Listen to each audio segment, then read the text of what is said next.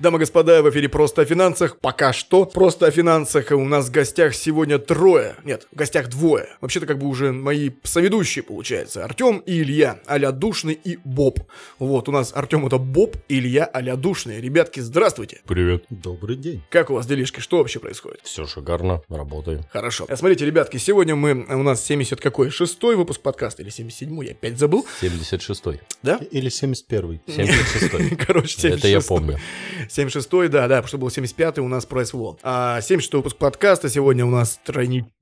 Не, как нехорошая фраза, да? У нас, у нас сегодня трое. Трое ребят в честь трехлетия подкаста «Просто о финансах», несмотря на то, что где-то порядка полутора лет-двух я почти не выпускал ничего, потом мы ушли на радио. Короче, эту историю мы обсудим первого ноября в отдельном выпуске. Сегодня поговорим про пирамидки, наши любимые, про уход от налогов, вот это все. Все, что, как говорится, мы любим и не любим. Все, что ушло в тень, как говорится, мы уж думали, всех, как говорится, нашли, всех это. Нет, ничего еще, крутится, вертится, да, народ? А, хочет до быстрой наживы. Культурно и... нужно говорить. Да, да, культурно нужно говорить. Я бы не сказал, что они какие-то глупые, необразованные. Есть моменты, когда можно попасть в ситуацию, когда ты даже не задумаешься о том, что тебя обманывают. Ты просто идешь по течению. Бывает такое ощущение, как будто ты поговорил с цыганом, и после того, как тебя обманули, ты такой... Э, ну, как, я как-то... стал инфо-цыганом. Да. Мои скиллы прокачались. Да. Интеллект и прочее. Да. Вот. Я считаю, что нужно больше работы проводить с населением, разъяснять, объяснять и ограничивать суммы перевода, чтобы бабушки не могли брать миллион в э, каком-то банке на одной из почтовых служб. Я предлагаю сейчас пойти прямо сейчас на улицу, найти какую-нибудь бабушку. Мне кажется, нас авоськой от, от, нет. от, и забьют. Нет, нет, нет. Она нас просто полицию вызовет и все. Вот ты видишь Илью? Порчу наведет. Прикинь, Илья подходит с таким лицом, говоришь, я проведу с тобой работу. Что? Куда? Я на тебя порчу наведу. Вот, и ты сказал бы так, Артем, Илье в ответ. Короче, дамы и господа, пройдемте по новостям. Э, пирамидки, пирамидки, уход от налогов. Потом немножко еще закрепим про ПДС. ПДС, программу долгосрочных сбережений граждан. У нас ты есть говорил отдельный... про ПДФ. ПДС, нет. ПДФ это чтобы ты приехал сюда, да. Если я бы тебе это рассказал, вот, я думаю, ты бы не приехал. Вот, как говорится, не всегда удобно обсуждать то, в чем не шпрехаешь. Ну что, дамы и господа, отбивочка и поехали.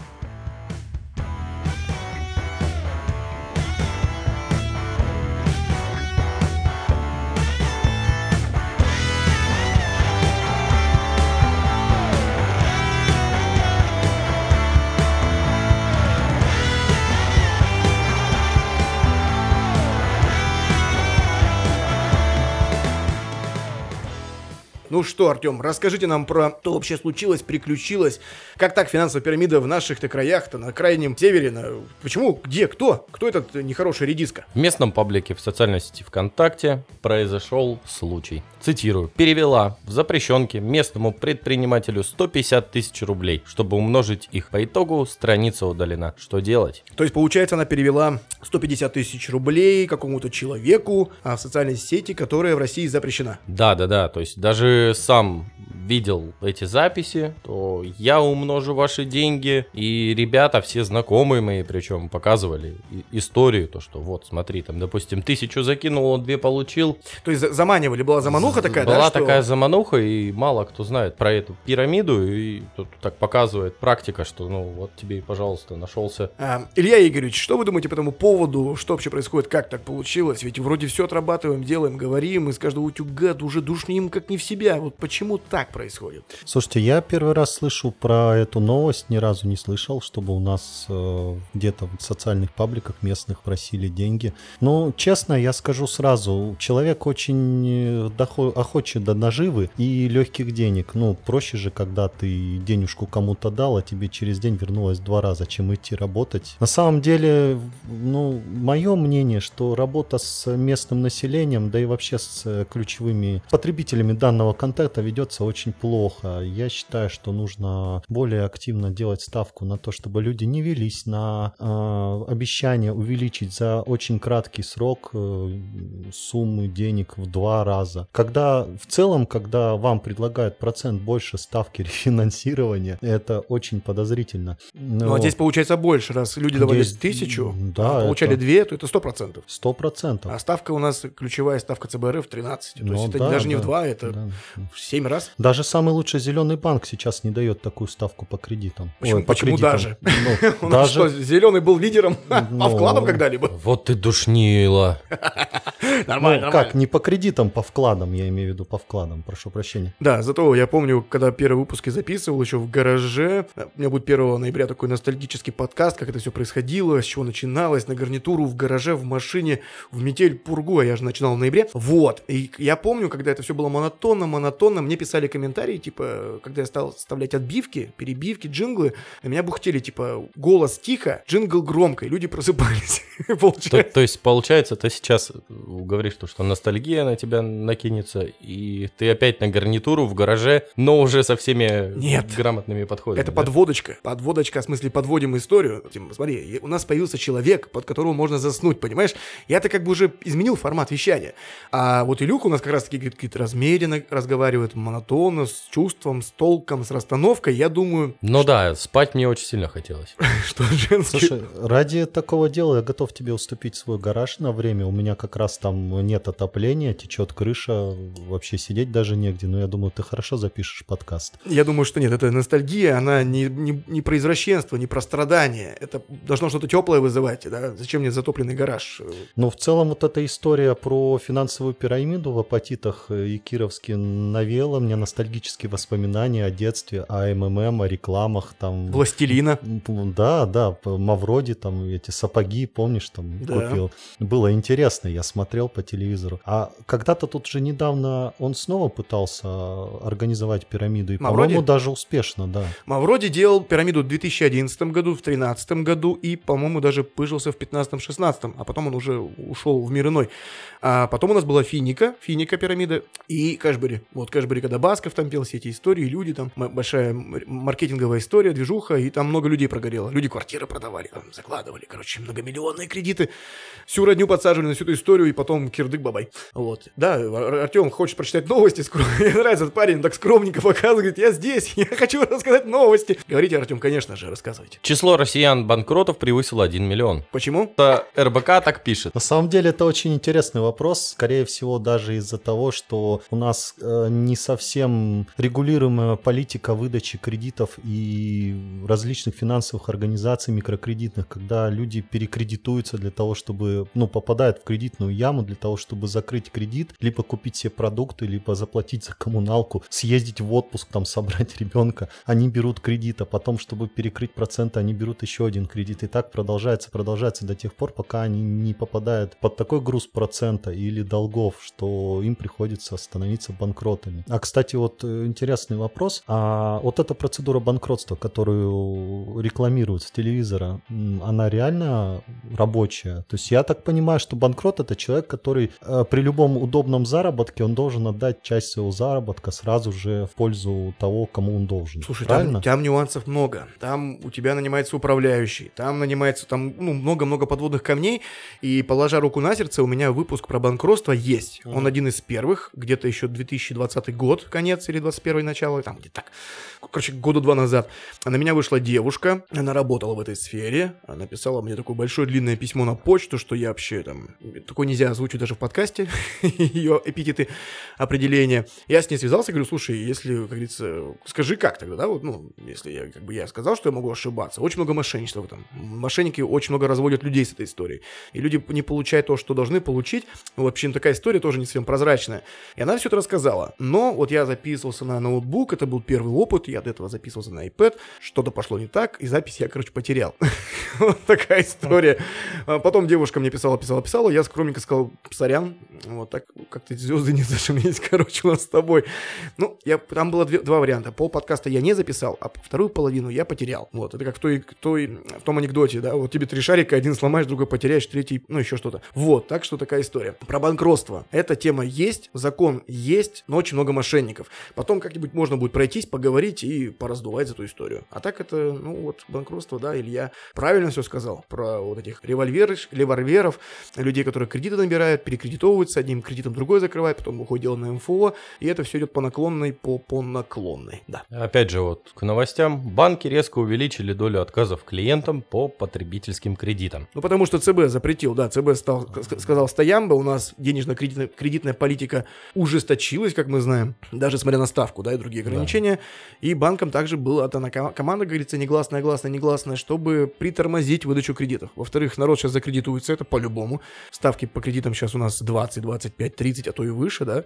Вот, ставка-то цэ бэ тринадцать, вот, банкам тоже нужно зарабатывать на кредитах, поэтому не очень. Вот, особенно найдется какой-нибудь балбес, который решит рефинансировать, да, кредиты, это вообще жесть. Ну, ну как бы, пока рефинансирование это не то. В сентябре они только отклонили шестьдесят три процента заявок на кредиты наличными, а в начале октября более восемьдесят процентов. Ух ты, ну прям, прям жестят, товарищи, жестят. Я думаю, что правильным путем идут товарищи. В целом, абы кому кредиты давать нельзя, и абы на что кредиты брать нельзя. В целом, наверное, правильная политика, с моей точки зрения. Если ты можешь купить товар, который э, ты хочешь, без кредита, бери. Если ты не можешь его купить, возможно, тебе этот товар не нужен. Ясно? Замечательно. Артем, у нас что-то еще есть, или мы уже все переходим к отбивочке и к основной теме? Роскомнадзор подтвердил утечку данных клиентов эм тэ эс Банка. А тут, кстати, поподробнее. На самом деле, я эту новость читал. Это было, кстати, после радиоэфира. Это вот буквально новость, ну, на той неделе, что ли, вышла. На них уже гнали бочку, как говорится, говорили, что, ребятки, у вас там утечка, утечка, утечка. Они вроде как не соглашались, опровергали. Потом всплыли данные, там вплоть до номеров карт других банков. Большинство россиян высказались против вывода монет из оборота. Ну, честно сказать, я бы тоже был против. А зачем тебе монеты? Илья Игоревич, вот тебе монеты нужны?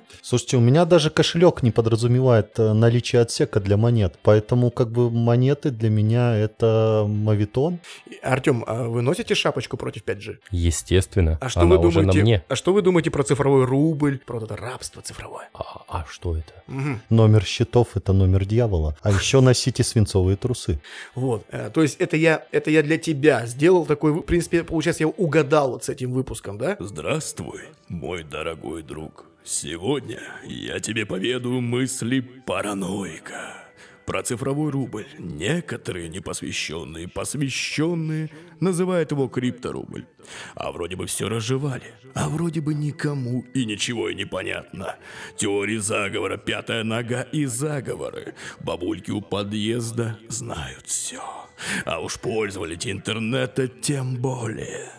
Ведь в интернете врать не будут, ведь так, мой дорогой друг? Так получилось. Мы с тобой тоже в интернете, прикинь. Короче, специально для тебя. Я собрал все мысли параллельно. Ну, то есть, короче, вот такой выпуск, это семьдесят какой там, я не помню. Шестой. семьдесят шестой, да? Да. Сейчас, я даже прямо сейчас гляну, чтобы не быть многословным, а то слушателей не, не туда отправлю. семьдесят первый, дамы и господа, семьдесят первый от девятого мая, цифровой рубль два, заговор. Да, потому что первый не всем зашел, а вот это, кстати, произвел впечатление на людей. Артем, вам зачем эти монетки? Я люблю коллекционировать монетки. Нет, ну, то, что россияне высказываются против вывода монет. А, ну, не знаю, мне, по идее, кажется, каждый делает так, как хочет, на самом деле, да, и для меня наличка — это больше про теневую экономику как-то вот, как-то вот, как-то больше маневров, да, с наличкой для теневой экономики. А когда у тебя, говорится, все прозрачно, чисто культурно, и ты такой весь гладкий, хороший, ухоженный, законопослушный, налогоплатежеспособный, то ты по безнальчику все это делаешь, вообще пофигу мороз. И, и, да, Илья Игоревич, расскажите, продушните, что там вы думаете по этому поводу? Ну, слушайте, я считаю, что если вывести монеты из обихода наших граждан, то пропадут такие прекрасные цифры, как девятьсот девяносто девять девяносто девять копеек. Вот эти вот акции... То есть пятерочка будет против, да? Пятерочка, Nvidia, Эльдорадо, они просто умрут, мне кажется, выйдут из оборота. А также, какая, как же проблема будет рассчитываться? А, получать сдачу. Вот когда ты семечки покупаешь, там, а тебе нужна сдача, ну, вот, ну нужно подгонять же цены, это сложно, это надо считать. Да, кстати, вот про кассиров пятерочки, я помню, как поначалу, вот как постепенно помним, у нас же массовая картивизация пошла в конце десятых, это год восьмой, ну, в восьмом-девятом еще не все. А в одиннадцатом, двенадцатом, тринадцатом, когда пошли те спасибо, кэшбэки, вот Тиньков стал упарываться, э, Сбербанк там свои спасибо, кстати, поначалу щедро давал, прям как не в себя. Я даже себе телевизор купил на спасибо, представляете? На спасибо от Сбербанка, да. Я смекнул, у меня все были не карточные, а я карточный. Говорю, ребятка, давайте по мне купим. Давайте, давайте, давайте, хоп-хоп-хоп. А там у меня было пять процентов, и партнеры магазина, там, Связной купишь, получишь десять процентов. Там купишь, получишь пятнадцать процентов. Вот, Связной, да, кстати. Его уже нет, по сути, перекупили. Вот, и купил себе телек, да, получил получилось так, что что-то тысячи три добавил, и у меня телевизор Sony причем был. Не абых что, не всякие сейчас Meizu, Meizu, это все китайские заклинания. Вот, а Сонька, да, и Пошка. Вот такая история. И кассиры, когда вот именно в одиннадцатом, двенадцатом, тринадцатом году, в четырнадцатом текущего века, текущего десятилетия, предыдущего десятилетия, они еще говорили сумму точную всегда. С вас там шестьсот сорок семь рублей семьдесят семь копеек. Ты говоришь, у меня по карте. И она такая, опа. Вот, потом я, я заметил, что когда за наличку покупаешь, она округляет, эти стала копейки округлять. А по карте списывается по факту, вот эти семьдесят семь копеек. А когда за наличку покупаешь, она же округляет плюс, ну, не в магазин убыток, а для тебя.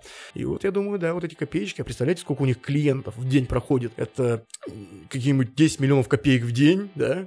восемьдесят миллионов копеек в день. Это на самом деле просто из ничего.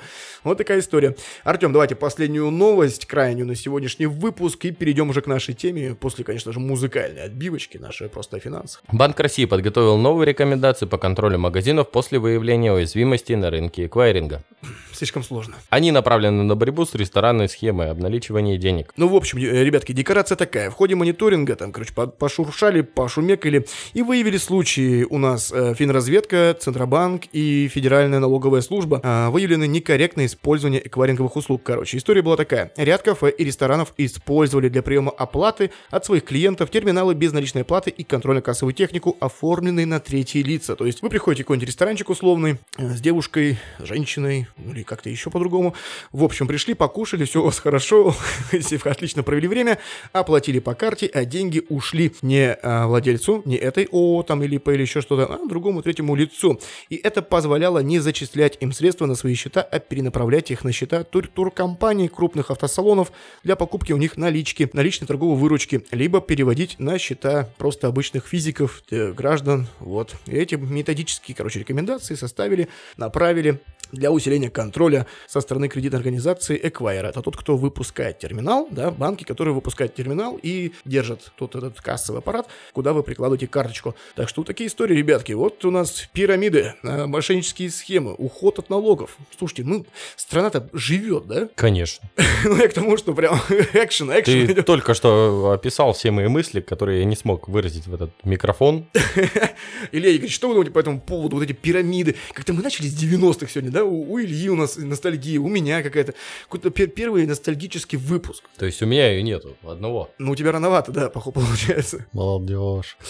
А что я об этом думаю? Ну, последнюю новость про эквайринг, если честно, я не понял, какая там схема, надо будет поразбираться. Вот смотри, ты хозяин ресторана, ну, да. Я клиент. Угу. Я пришел, похомячил, угу. Оплатил тебе, а, а терминал не твой, а терминал а. вообще автосалона. Хорошо, а в чем услуга, выгода владельца ресторана в этом Уход случае? Уход от налогов, а там вообще третья а, фирма, а, на треть... понял, он, в ноль, фирма он в, ноль, на... в ноль выходит, получается. Да, он да? за наличку что-то проводит, минимальные транзакции, угу. Понял? Либо у него свой еще терминал есть, ну, чтобы не привлекать внимания. Ну, это как алкоголь падает. Не надо детали говорить.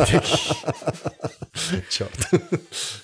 Я, за, я за, за вот это, как говорится, заблюрю твою фразу, потому Хорошо. что не Блюришь? нужно называть заблюрю. Блюр. Блюр. Пу-тю-пу-тю-пу. Зама- замазать. Вот этот вот пути-пути-пу. У меня так человек в машине сделал пути-пути-пу, только тоже блюр. И не убрал за собой. Заблюрвал. Нет, я сделаю это музыкально в программе, вот здесь вот, и ты видишь дорожку перед собой. Запикай меня, жестоко запикай. Да. На самом деле Дмитрий будет сидеть еще несколько часов и делать вот это. Ты видишь дорожку перед собой? Две. Я вижу две. Почему они шапкообразные, Дмитрий? Нет, они синие. Дмитрий, я им я не сказал, какого они цвета. Почему они шапкообразные? Дамы и господа, отбивочка и поехали.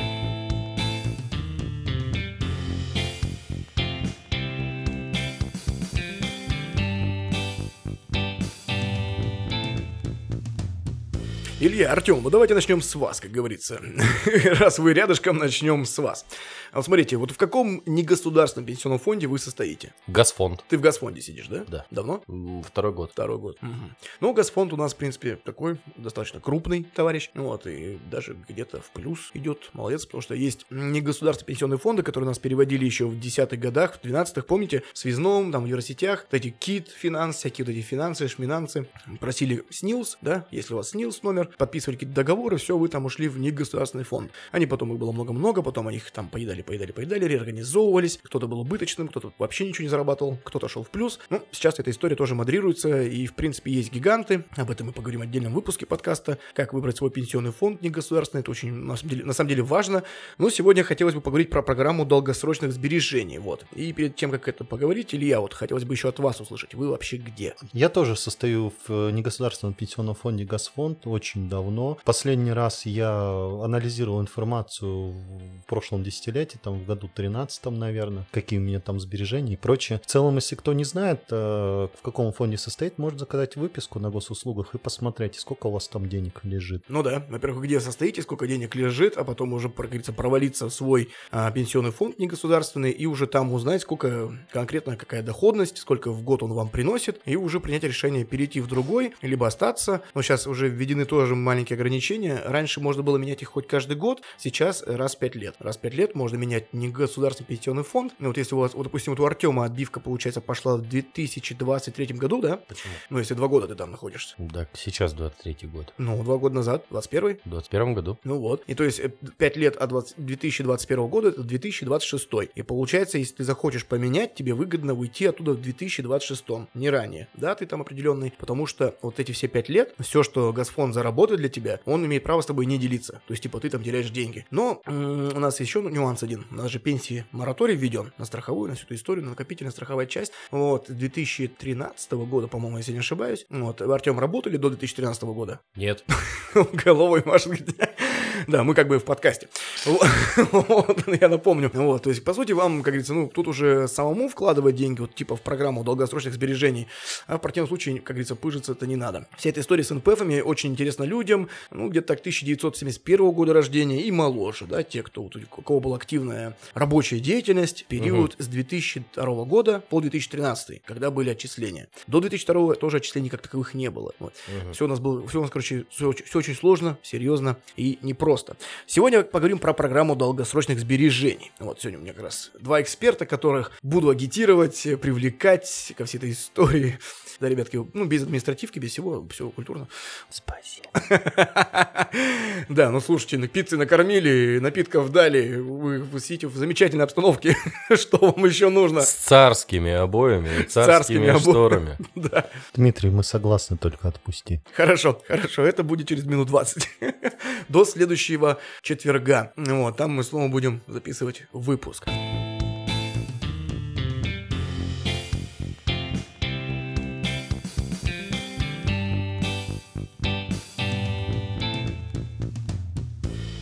Ну вот, ребятки, смотрите, про программу долгосрочных сбережений. Госдума уже приняла закон, он стартует с января следующего года, две тысячи двадцать четвёртого. Вот, и наш эксперт Душнила расскажет основную, одну из основных частей, что программа подразумевает. В целом очень интересная ситуация. Программа предусматривается финансирование накоплений. На каждый вложенный рубль государство его удвоит. Сбережения будут застрахованы на два целых восемь десятых миллиона рублей. две целых восемь десятых, ну, да? две целых восемь десятых, да, спасибо. Что в два раза больше, чем у обычных банковских вкладов. Там, по-моему, полтора миллиона, да? Там один целых четыре десятых. один целых четыре десятых миллиона. Да, в целом, если коротко, то вложив там две тысячи рублей, вы получите четыре. Да? Через какой-то да. определенный срок, если доживете.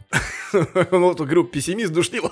Этого нам и не хватало, друзья, просто о финансах. А то все как-то у нас уныло, позитивно и вроде это. Артем, что вы как бы знаете про эту историю? Ну, знаю, что долгосрочные сбережения на период пятнадцати лет формируются гражданином самостоятельно за счет добровольных взносов, а также за счет средств пенсионных накоплений. Да, и также можно будет ежегодно получать дополнительный доход, так называемый, это налоговый вычет. Ну, как доход, это, по сути, деньги обратно, да? То, что вы заплатили эн дэ эф эл, если у вас белая зарплата. Кэшбэк. Кэшбэк от эф эн эс, да? Да. Кэшбэк, ее подписка и программа лояльности. До пятидесяти двух тысяч рублей вы можете получить это от внесенных накоплений, то есть на четыреста тысяч пополнили в год, пятьдесят две тысячи максимум можно забрать. Ну да, страховка у нас будет, застрахованная история. Вот. Но не так все однозначно, на самом деле, дамы и господа, про вот эти удвоения. Как вы думаете, какие могут быть моменты и параметры? Вот. Есть маленькие нюансы. Про ПДС я уже, как говорится, выходил и в радиоэфир, и записывал подкаст, когда только пошла история про него еще весной текущего года. Вроде как как фраза «удвоение от государства», она очень хорошая и вкусная, да, типа, ну, ты можешь вообще вложить пятьдесят тысяч, и тебе еще пятьдесят сверху, это же нормально, нормально, особенно нормально тем, кто, а фишка в чем, этот ПДС, ты в нее вступаешь, э, ну, не менее пятнадцати лет, все, до пенсионного возраста ты вкладываешь, вкладываешь, вкладываешь, все работает, там инвестируется, получаешь налоговые вычеты, вся эта история добровольная, да, никого силком, пинком запихивать не будут, но такая история то, что забирать деньги можно по старой, как говорится, до реформенной, до реформенного возраста, да, то есть женщины пятьдесят пять лет уже могут забрать, и мужчины в шестьдесят, то есть этим людям вообще интересно, да, по сути, то есть, ничего себе, сто тысяч закинул, сто тысяч тебе удвоили, потом еще сто тысяч, а тебе на пенсию через три года, это все еще там инвестируется куда-то, ты еще и вычеты берешь, вообще хорошо, но, но нет, не все так однозначно, дамы и господа, и на самом деле моменты есть, и они очень важны и нужны, вот Илья сейчас нам расскажет в своем стиле, что, где, как и почему. Ну, чтобы мотивировать людей э, принять участие в программе финансирования, придумали для них самую выгодную формулу софинансирования. Всего их предполагается три.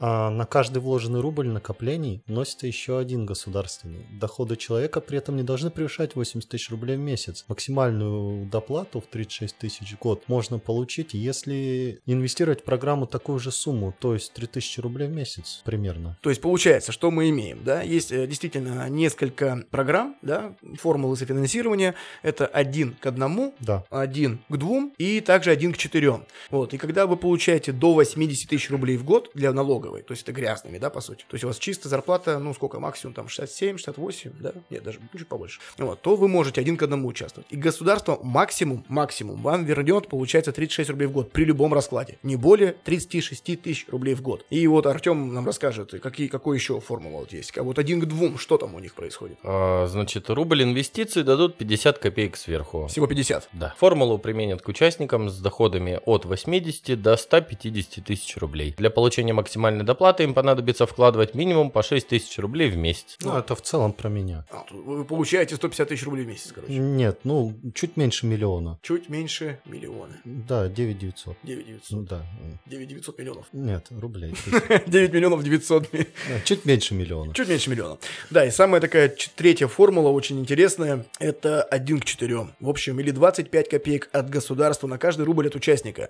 Применительно уже к нашим состоятельным гражданам, которые получают свыше ста пятидесяти тысяч рублей в месяц. То есть, если, допустим, вот у Ильи будет зарплата сто пятьдесят ровно, грязью, ну, в смысле, до вычета налогов, то он подходит один к двум формуле. Вот если вот у Артема будет уже, у Боб наш получает сто пятьдесят одну тысячу рублей грязными, то уже он один к четырем. И тогда на каждый ваш рубль государство применит двадцать пять копеек. То есть потребуется двенадцать тысяч рублей ежемесячно вкладывать в эту историю, чтобы получить софинансирование тридцать шесть тысяч рублей в год. Еще вот, Артем, какая есть важная составляющая? Вот что вот по, ну, по программе ПДС, какая есть важная составляющая? А, важно то, что государство будет придерживать участников программы только в первые три года. То есть максимум, который может получить человек в дополнение к своим вложениям, это сто восемь тысяч рублей. Да, это очень важное ограничение, но это есть. Но при этом... У меня есть один вопрос. Ну, вот, допустим, если Артем будет, который Боб, получать сто пятьдесят тысяч девяносто девять копеек, вернемся к возврату к теме о том, что выводятся денежки металлические из оборота. Это будет считаться? Или это будет считаться сто пятьдесят тысяч, а не сто пятьдесят один?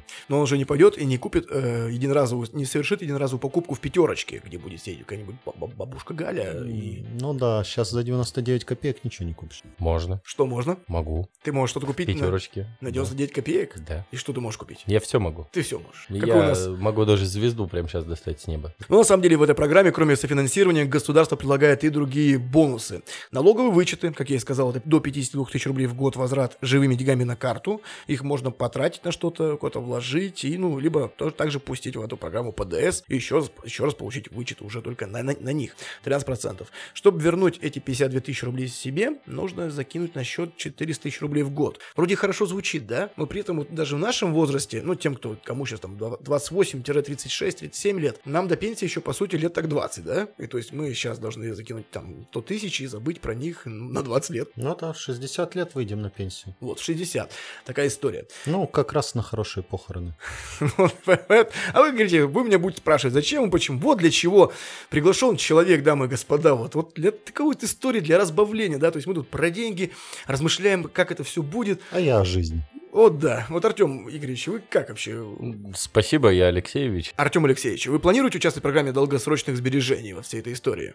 Да. А вам сейчас сколько лет? Ага, понятно. Ну, в общем, вам, я так понимаю, не менее двадцати пяти лет участвовать в этой программе. Больше. Больше даже. Да. Вам почти тридцать и больше, да? То есть участвовать да. в этой программе. Вы готовы отдать эти деньги в эн пэ эф? Ну, получается, чтобы, смотрите, схема будет проста. Мы отдаем деньги в программу долгосрочных сбережений. эн пэ эф инвестирует это в российские бумаги, дает долг Минфину через облигации, дает долг Сбербанку, Газпрому через акции, и, по сути, мы себе на пенсию накапливаем через ценные бумаги, но через эн пэ эф, который себе еще комиссию забирает, он же как фонд, вот, а мы потом получим какие-то плюшки-приколюшки.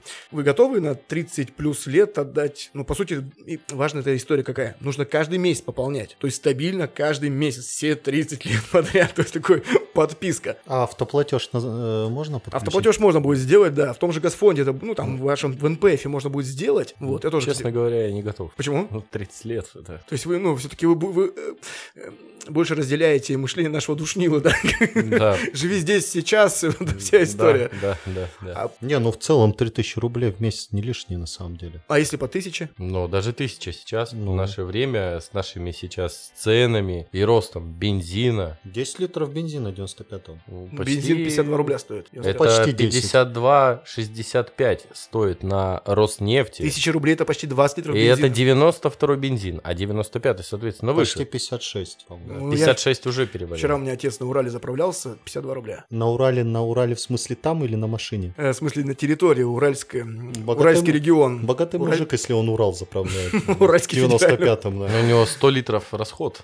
Короче, нет, у него легковой автомобиль. Автомобиль! Как заверял Якубович, поле чудес. Нет, он заверял по-другому. А как? Автомобиль! Хорошо, принято, согласовано, но, короче, у него легковая тачка, машина, он заправляет девяносто пятый бензин через Яндекс.Заправки, через Башнефть, Башнефть, и пятьдесят два рубля. И я все-таки... русский. Хорошо, и все-таки вернемся к нашей истории. Артем, вы бы не принимали участие в этой программе? Нет. А вы? Ну, мне, конечно, поменьше, чем Артему лет нужно будет принимать участие в этой программе, но, наверное, все-таки я бы тоже отказался. Достаточно с учетом инфляции, с учетом роста цен и прочего, вот эти вот плюсом четыреста тысяч рублей, это, считай, ни о чем. Проще мат-капитал заработать, там, наплодить себе детей. Но чтобы мат-капитал заработать, нужно девушку, либо женщину. Ну, ну ты же понимаешь, нормальному гетеросексуальному мужчине завести девушку, женщину несложно. Я словил какой-то укор в твоих глазах, на самом деле, только что.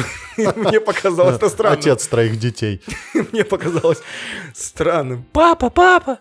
Да-да, сын, уроки делай. В целом, я считаю, что достаточно, ну, такие туманные перспективы на длительный срок с большой вероятностью того, что эти деньги могут опять заморозить в результате каких-нибудь политических особенностей, там и инфляции, дефляции и прочего провала рынка. Но... Подождите, есть инфляция, есть дефляция. Дефляция, когда укрепляется валюта. Ну, я, я понимаю, я просто говорю для красного словца. Понятно, я не разбираюсь, хорошо, я, я не разбираюсь. Да, дефляция это хорошо, инфляция это плохо, инфляция растет. Вот, когда-то на... за одно стекло, выпущенное в Венеции, муранское стекло, зеркало, можно было купить корабль, ну, землю с рабами, там, прочее, да, мы все против рабства, а, дисклеймер, вот, а сейчас оно стоит меньше тысячи рублей, да, грубо скажем, ну, вот, что будет стоить через тридцать лет четыреста тысяч рублей? Ну, хорошо, хорошо, я понял мысль, смотрите, берем даже тот же самый ИИС, который выпущен в две тысячи пятнадцатом году, который в этом уже закрывается, будет ИИС три ноль тоже на десять лет, уже не будет ИИСа на три года, у нас осталось буквально два месяца, чтобы его открыть, да, и принять участие в старом ИИС, вот, тоже люди скептически относились, и тот же ИИС долго разгонялся. Вот с пятнадцатого года по даже тот же девятнадцатый, по восемнадцатый очень мало было людей, кто ему доверял, кто туда шел. И в период с две тысячи девятнадцатого года по текущий год все прям идут, уже интересуются. И три года, хотя тоже раньше казалось долго, три года, но нет, вроде пошел народ, и, и налоговый вычет, и другая история. Ну, слушай, я бы в данном случае эти день, на эти деньги купил бы акции. Ну, так АИС-то и подразумевает эту историю, что ну, ты вкладываешь. Напрямую сам, то есть без посредников. Так нет, мы сейчас немножко, я тебе Я хочу сравнить то, что ПДС тоже могут люди привыкнуть со временем. Ну, естественно, мы все сначала... привыкли и к налогам, и к двойному налогообложению. Да, мы прочим, при, при, да. привыкнем, сначала будет у нас отрицание, потом принятие, это все. Гнев, депрессия. Да-да-да, окно Овертона. Вот, тоже применил маленько частично. А, я, кстати, знаю, что такое окно Овертона. Ну, я тоже, я тоже знаю, если бы я не знал, я бы не говорил. Да, было бы странно, да. В общем, такая история. Но смотри, к ИИСу тоже долго привыкали, получается, четыре-пять лет. И то до сих пор не все доверяют и думают, о, три года, вдруг что. По сути, ИИС ты там сам всем управляешь, ты ведь свои деньги видишь, получаешь налоговый вычет, но ты должен во что-то вкладывать. И деньги эти не застрахованы никем и никак. Здесь страховка два целых восемь десятых миллиона. И также они идут в инвестиции. Правда, ты как будто даешь деньги управляющей компании, этому фонду, не государственному. И как бы вот, то есть вы бы не принимали участие, получается. Ну, вопрос такой следующий, а ты сможешь доказать, что это страховой случай, если деньги потеряются? Там есть э, экстренный выплат, там есть в договоре, будет оговорено и законом, это оговорено, экстренный допуск к своим деньгам. Это когда там есть похороны, срочное лекарство, угу. Эти деньги фонд отдаст. На лечение отдаст. Можно снять, да? Не на все лечение. То есть, получается, принимать участие вы в этой истории не будете? Нет. Нет, прям категорически. Да. Набрал ну, вот... Если подумать, то может быть. Набрал вот пессимистов в соведущие, и что делать сейчас? Слушай, я вот так тоже сидел, думал, там инвестиции, там всякие накопления и прочее, все это от лукавого, ну потом пару лет посидел, подумал, сейчас, ну так, у меня есть и небольшой приработочек при больших затратах. У меня там, ну, по пятьсот, по семьсот рублей капает ежемесячно, когда выплачиваю дивиденды. Поэтому, в принципе, может быть, со временем при должной рекламе, при достаточном информировании населения, я думаю, что можно, наверное, склонить к этому всему. Короче, дамы и господа, мы на сегодня все завершаем. Спасибо Илью Игоревичу и Артему Алексеевичу, что пришли к нам сегодня в подкасте «Просто о финансах». Экспериментируем с новым форматом. От нарратива потихонечку уходим уже к многоречитативу. Ребятки, спасибо, что пришли. Всегда пожалуйста. Пожалуйста, обязательно зови, и ждем от тебя «Просто о финансах. Народной частушки». Следующий проект. «Просто о финансах. Народной частушки»? Да, чё нет. Давай двигаться в массы. Пойдем на улицу. Ну это нужно к массе. Ну, черт, звучит как призыв к действию. Ты вырежешь, да? Нет, это я не буду вырезать. Внимание, отбивка. Отбивочка.